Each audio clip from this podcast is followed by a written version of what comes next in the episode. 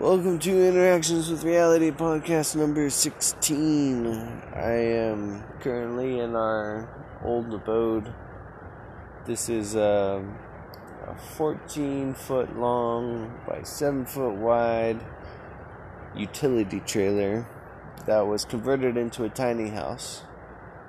So it's a very, very, very, very, very, very, did I mention very, uh, cramped location. It was uh, not enough space. Tiny house is it's good if you're single. I mean, props. If you're single or if you're a couple with uh, no children, cool, you know. But uh, beyond that, no. Tiny houses, no. Just not for us. Not for us, at least.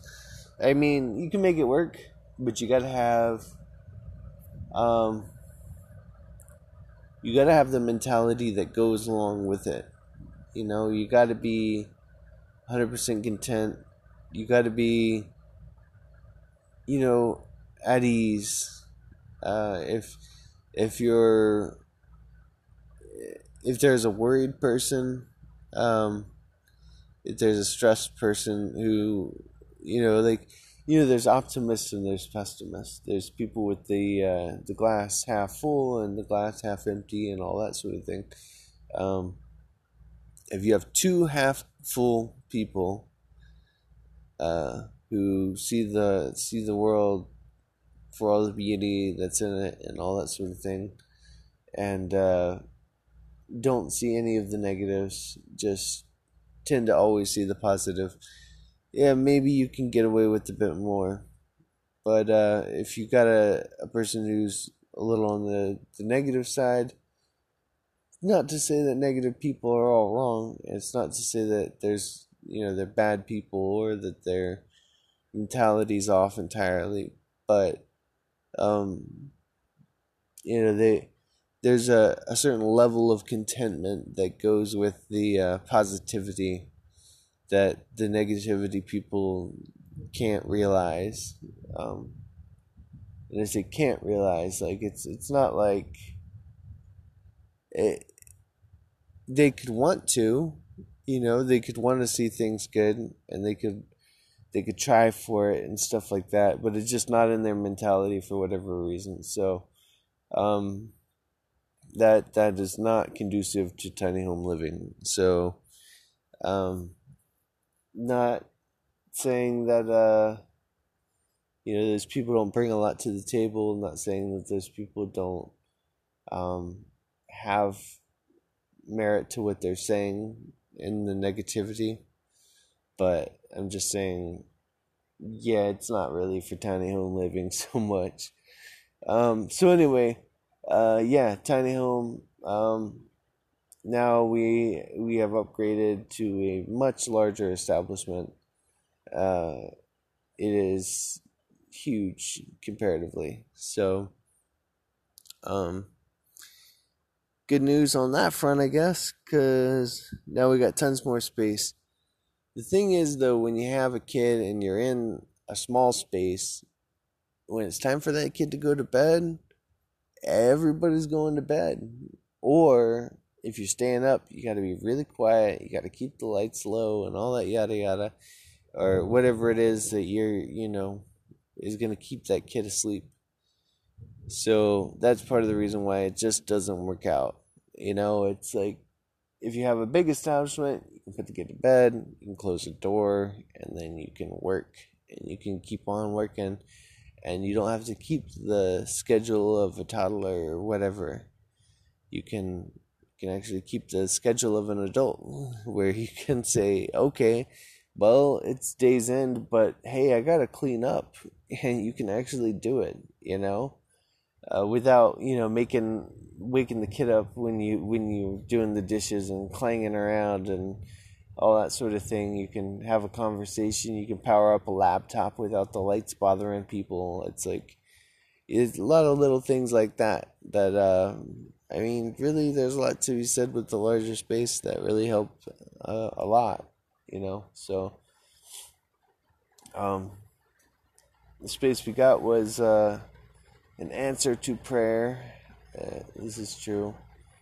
Um, I know some of you guys may not believe in prayer or may not believe in God or whatever, but uh, you know we. All right, so this uh, so you may as well just turn off this podcast now because the rest this might even be offensive to you. I have no idea, but earlier this year, um, we realized that uh, the truck we have has three seats. We we're gonna need four, so we prayed and we were like, "Hey, God, you know, you see our financial situation, you see where we're at, you see what we're trying to do in life. You see that we need a car, so." If you could uh, hook us up with a car that has more than three seats, that'd be great. So we'd already been giving given a car, but that car broke down. It had a it needs the front um, what do you call those things? The front control arms. Both of those need fixed. And maybe the CV joints. It's like probably like close to a fifteen hundred dollar job, I'm guessing. So we we prayed, and a few days later, uh, we get a call out of the blue saying, "Hey, we got you a car," you know, from some people we knew, um, and they they brought us a car, low miles, old car, but low miles, and really a gym, like one of those uh, old lady garage kept kind of gyms that you just if you ever see them on the market, you know, 30 different people are going to try to get the exact same one. So somehow we managed to get this car, and uh, it was a gift, it was for free. Um, we did have to pay to transfer the title, but, you know, a couple hundred bucks is not anything to get a car, you know, comparatively. so, yeah, well within budget. So, anyway, we got the car, and that was cool. And then we're like, well, we got this tiny little space and we need a bigger space. So we're like, well, let's go ahead and just pray for a house.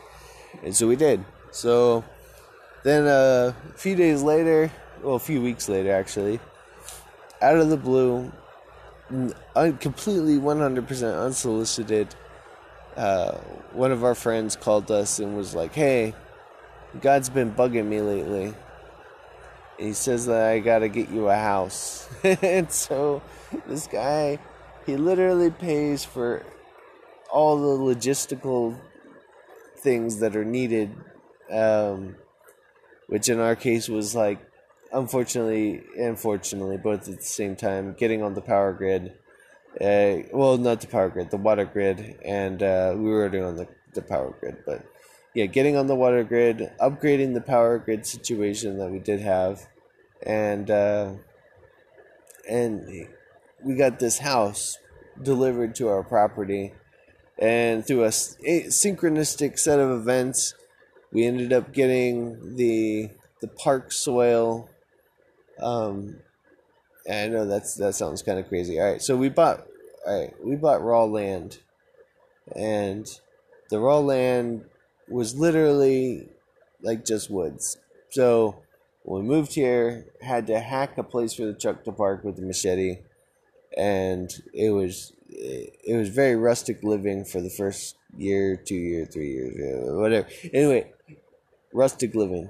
So then we uh, we hired a bulldozer, um, paid for by the uh, the guy that that wanted to you know give us the house and we cleared a spot big enough for it. The pad was sand and just sand. We we really needed clay or something like that to make it even better. But that was like that was going to be a lot more. Uh, we were going to have to pay several hundred dollars um, to get even close to the loads that we needed. Like we're talking more like close to 500 plus dollars worth of, of soil and that's just for the pad itself that's not even talking about the runway to the pad so uh, yeah anyway the trailer ended up getting a chase trailer. It's not a trailer, but it's something close. You guys ah, I got a little bit of a cold right now, which is unfortunate and unusual, but uh, considering the amount of sleep deprivation, understandable. Um, anyway, so I I took uh, our kid one day down to the local park, and I was like, "Hey, you know, he really wanted to go to the park. He was all about the park and all that sort of thing. And I was like, "Hey, the park's closed. You know, they they aren't letting people in but you know what? I'll drive you by there so you can see it for yourself." So I go over there, and there's there's construction workers. I, I even called the uh, the city hall before I went, and they were like, "Yeah, that park's closed. You can't go."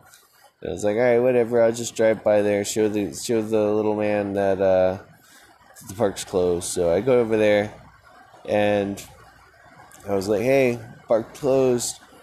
Um, but the gates were open and these construction workers were doing their thing. And I was like, you know what? I'm just going to pull in there anyway. I'm going to talk to them and just ask if, if I can, you know, if we can go to the playground and then I'll get the official, no, we can't. And we'll just go home and that's that. So we go in and I'm like, hey, do you mind if my kid plays on the playground while you guys are working? And they're like, pretty much just like, sure, whatever, just stay out of our way. I'm like, okay, cool, whatever. So we go in there and he's, you know, going down the slide and whatever, yada yada. And I see the guy getting a, a big old dump truck and it's just chock full of this clay soil, gravel, clay, you know, sand, but mostly clay and gravel. And uh, so I was like, hey, what are you guys doing with that? Because it looked like he was about to drive off with it. The guy's like, well, we're going to take that to the dump.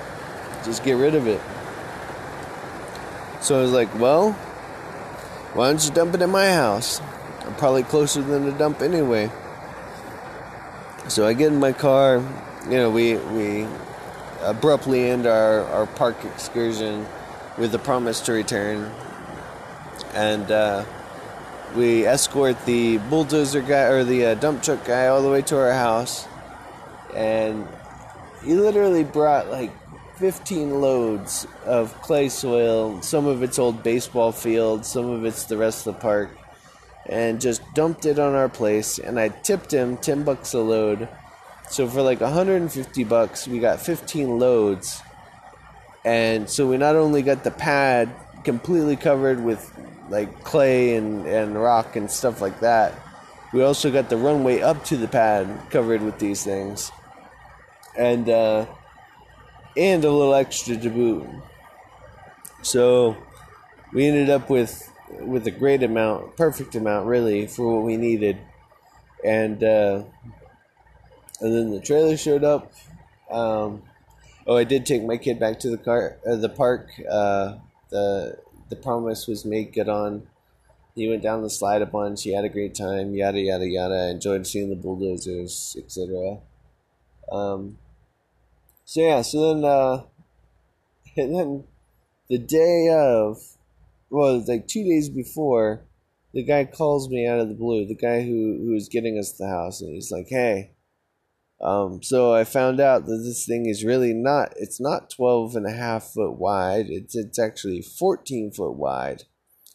So we need to reevaluate the road because, well, we live down this gnarly little dirt road so I was like, all right, all right. So we go out there and we have measuring tapes and stuff, and we're we're crunching numbers and all this. And he's like, okay, we got to take about at least a foot off the road here, a foot off the road there, yada yada. We had already talked with the city on it. They did what they could, and they said we needed to get permission from the from the uh, property owners uh, of the side of the road in order to you know see if we could widen it up and stuff like that. So so we go up there and we talk to them, and they said, "Well, you know, you're trying to bring a house in for your family, so sure, you can, you can, you know, get rid of some trees and push the banks wide and yada yada, etc."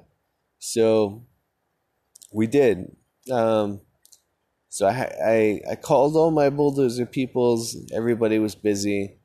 Um, the guy that lives behind us was was busy too. He said he you know he had to go to work early in the morning, and he just wasn't going to be able to do it. And I was like, all right, well, you know, this is a situation that if you could, you know, if you have any friends that have bulldozers or whatever, anything you could do to help us out, we'd we'd appreciate it.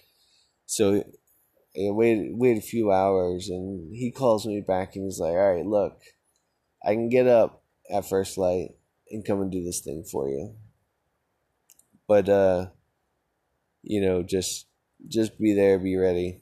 And so I, I woke up at four thirty the next day. He was there by five and I showed him, you know, hey, we need to shave a foot off here, a foot off there, you know, all this yada yada.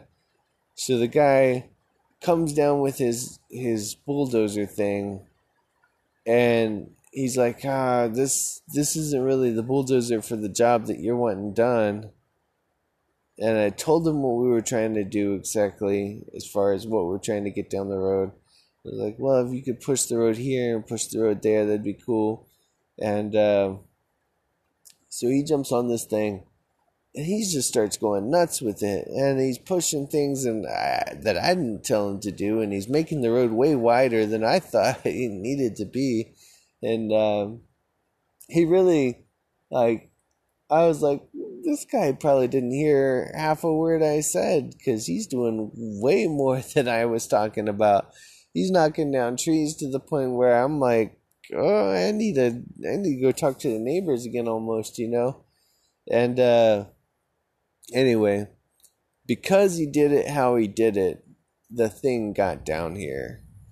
Had he not done it that way, it would not have happened. And this is the day of the day the thing's sh- showing up, and this thing came from way up north, like several day journey down, and it was going to get stuck at the top of our road and there was it was going to have to get left there or something you know or taken onto somewhere else or whatever but there was no way it was going to get down our road.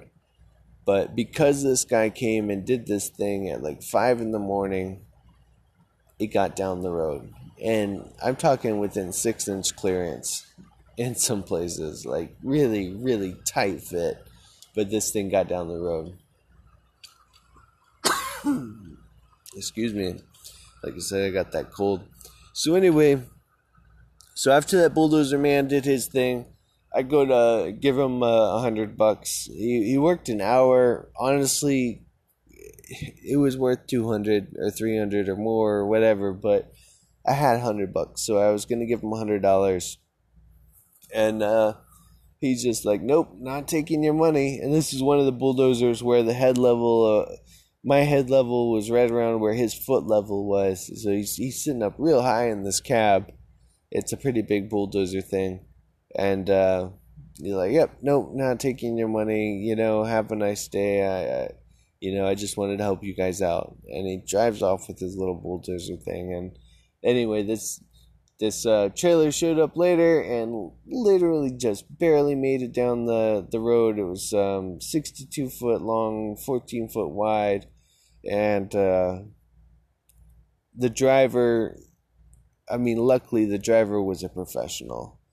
The driver was somebody with 25 years experience, and he nailed it. He did it like it was impressive to watch the driving because there was zero margin for error uh, very, very, very, like I said, within six inches in some places. And uh, he pulled it off. And wow, wow. Anyway, so this thing got here. And uh, yeah, so then we upgraded from our tiny little house to a uh, three bedroom, one and a half bath with a kitchen and living room place.